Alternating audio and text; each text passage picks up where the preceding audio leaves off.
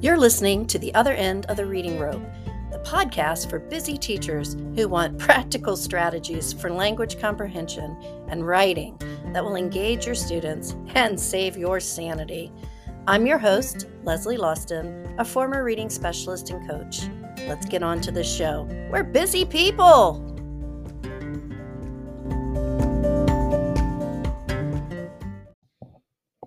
Hey guys, it's Leslie from the other end of the reading rope. I hope you're having a great spring day. Here in Virginia, it is absolutely gorgeous, although it feels like it's about 90 degrees. So I am feeling a little summery, even though it's only April and we have several more weeks of school. Today, I'm going to help you understand a little bit more about executive functioning and the role it has on comprehension. And I just want to start by saying, if you do not have the book, Executive Skills and Reading Comprehension, A Guide for Educators by Kelly B. Cartwright, it's highly worth your purchase. I know she has recently done an update, and so there's a new edition that's just come out. And we know that more and more of us are seeing kids with executive functioning issues. And today, what we're going to talk about is planning.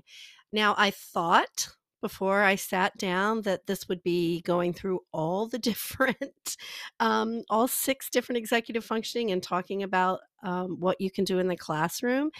But once I started digging into planning, I realized this was one that deserved its own episode because there is a lot to unpack in this particular chapter from her book, and I will not even be able to get to all of it.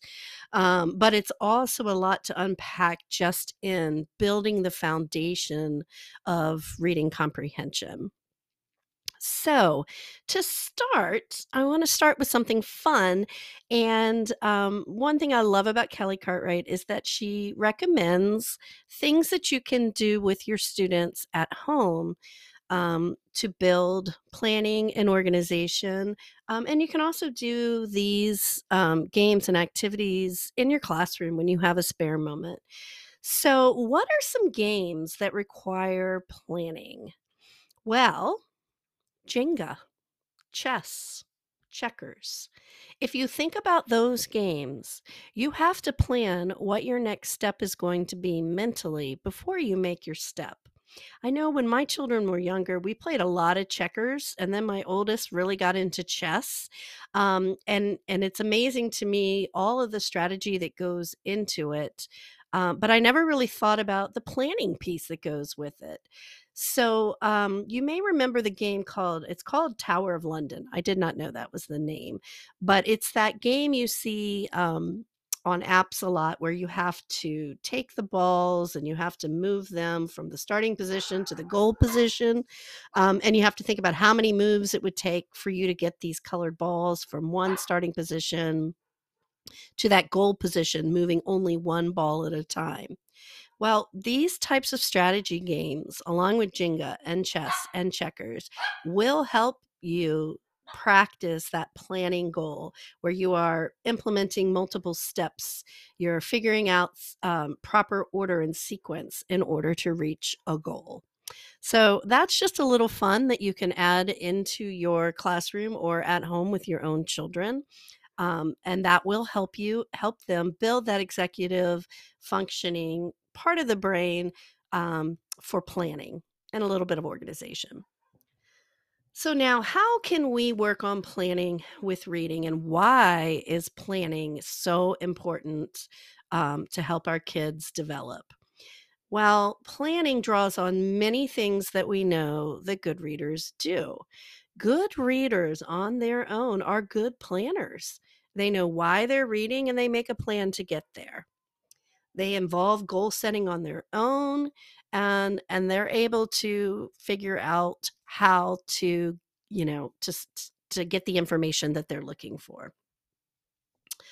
And there's a bunch of research in the book. And one of the research that really stuck with me is that When they did some research on some college age kids, they were looking at product versus process. So if you think about children who struggle with comprehension, if we sit down and we teach them how to get the answer, that's a product. If we sit down and teach them how to think through it and how to answer or what their brain should be doing when they're reading, that's a process goal. So the research that they showed was they had these kids. One group of kids had executive functioning. One group of kids did not. The group of both of the groups of kids, when they were both reading books that they chose for fun, for entertainment, they both had the same comprehension because they were able to understand it, and they both had great comprehension on the things they chose, the things that were fun for them. However, when they were given a textbook and something they had to study, you found that the kids without executive functioning were still able to have the same comprehension they had on the fun books that they had read. However, the children with executive functioning did not, and they really struggled with that comprehension on something that they actually had to study. So now I'm going to link a personal story for you guys. When I was in 8th grade, every student at my school had to take a study skills class. And in my school, we all learned what you needed to do for studying. We learned how to think through the text. We learned how to make index cards. We learned how to highlight things that were important and why. We learned how to ignore the things that were distractors. And at the time I thought, well, this is really boring and I don't know why I'm doing this. Well, that's probably because I was a good reader, right? Fast forward 25 years and I had my own 2 children. And of course they were boys, so boys don't always attack things the same way. One was a natural reader and read everything, but he had terrible, terrible executive functioning skills. The other one was not a natural reader. He really only read the sports page, and that's still all he reads. And he didn't have executive functioning skills, but he didn't really have the motivation to read for studying. I often thought if they had had a study skills class in middle school, how much better they would have done in high school and college. Because I think what I've noticed in their middle school and high school classes is that our state, Virginia, is pushing so much content and so much product down on these teachers that we just assume our kids know how to study, and we just assume our kids know how to write a paper. And we're not really teaching that anymore. And that's no fault on the teachers. The teachers don't have time. But I wish we had an elective class in the middle school, just like I had in 8th grade, where children could learn these skills, because I think it's so important. And especially now with our kids having more and more and more executive functioning issues, teachers are either going to have to stop what they're doing with the content and teach these skills, or our kids are going to continue to fail.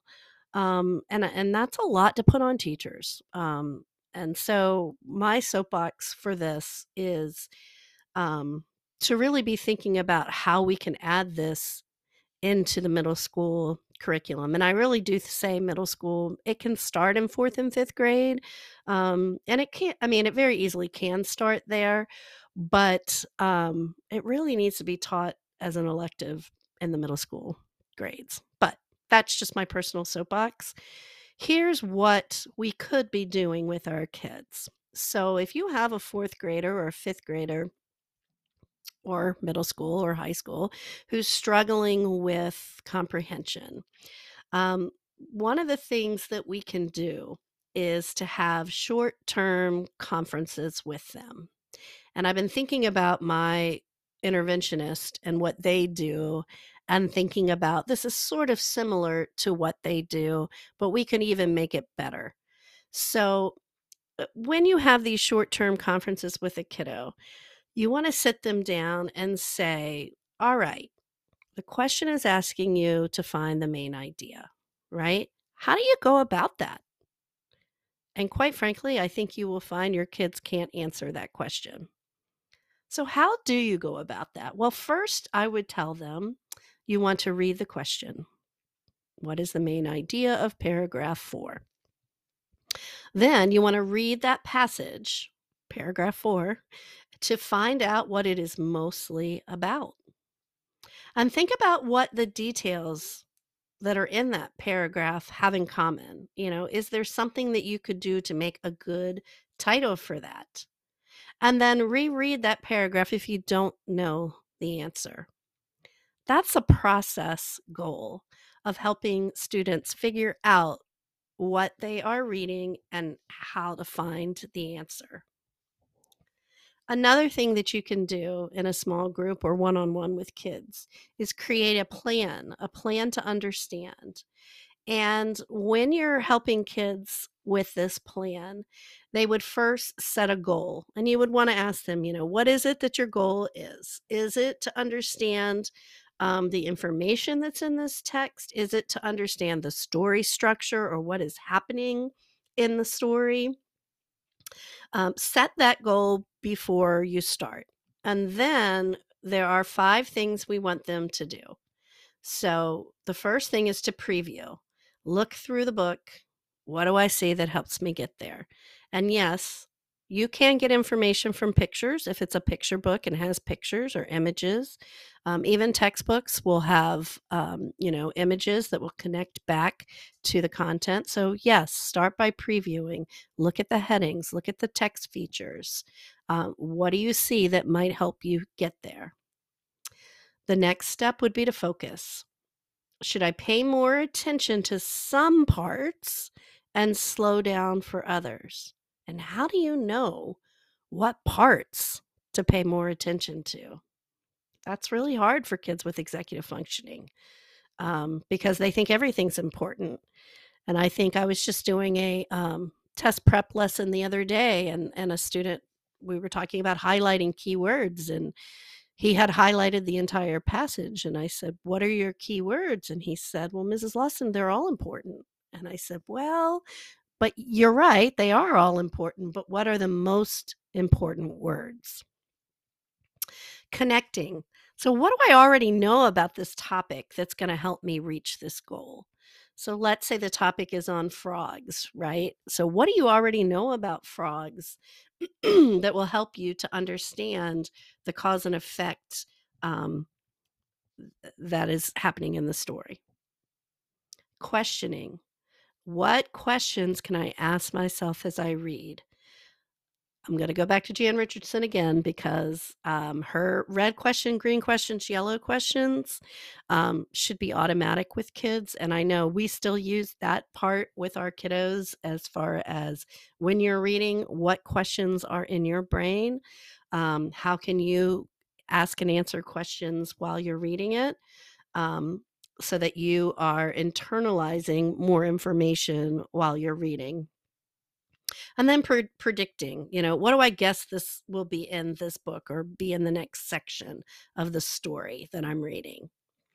These 5 things are really important. If they can sit and really learn those 5 things, that is going to make a big difference for planning of how to read and how to analyze and understand what they're reading. And then the last thing that we want to ask them is, you know, what will I know when I'm done reading this? What will I know when I'm done? Now, how do we teach these plans to understand? Well, just like anything, you know, Anita Archer goes back to Anita Archer. We want a plan. We want to teach this plan for understanding using the I do, we do, you do approach.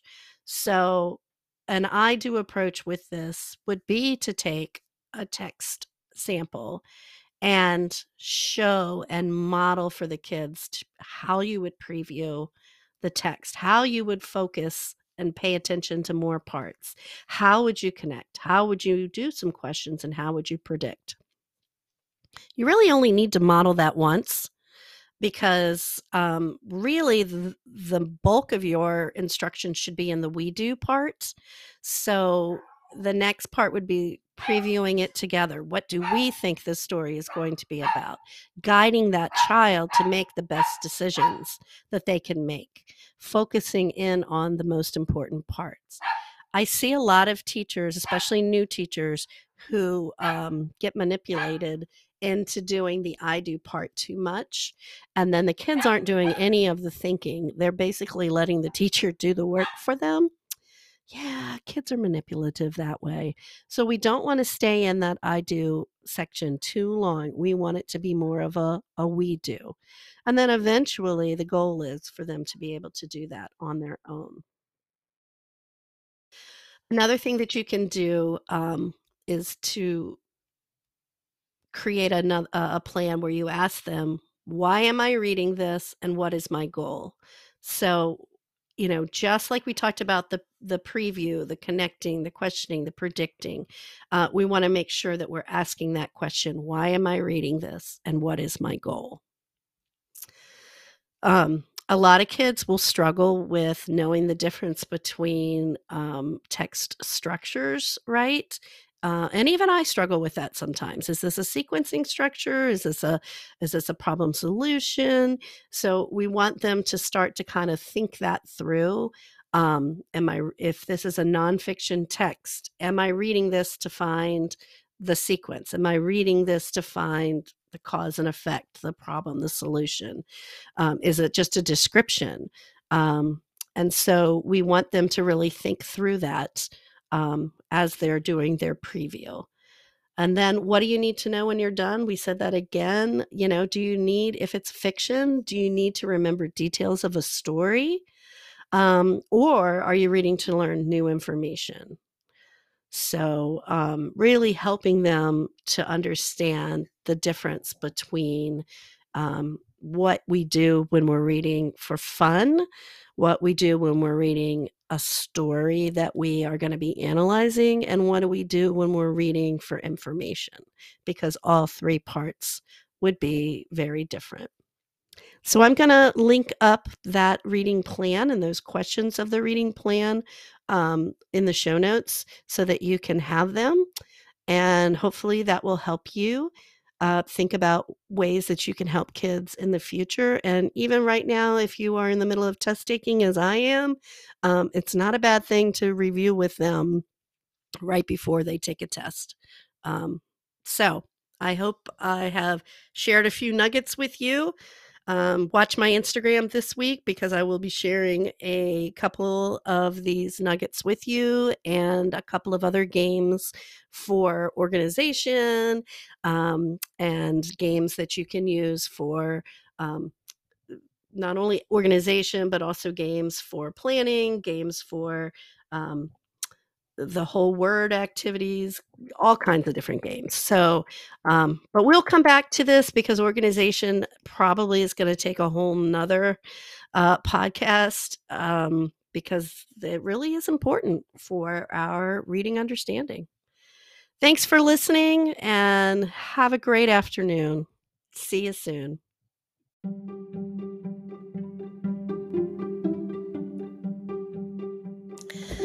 Thanks for listening to today's chat. Follow me on TPT or Instagram for more tips and resources at the other end of the reading rope.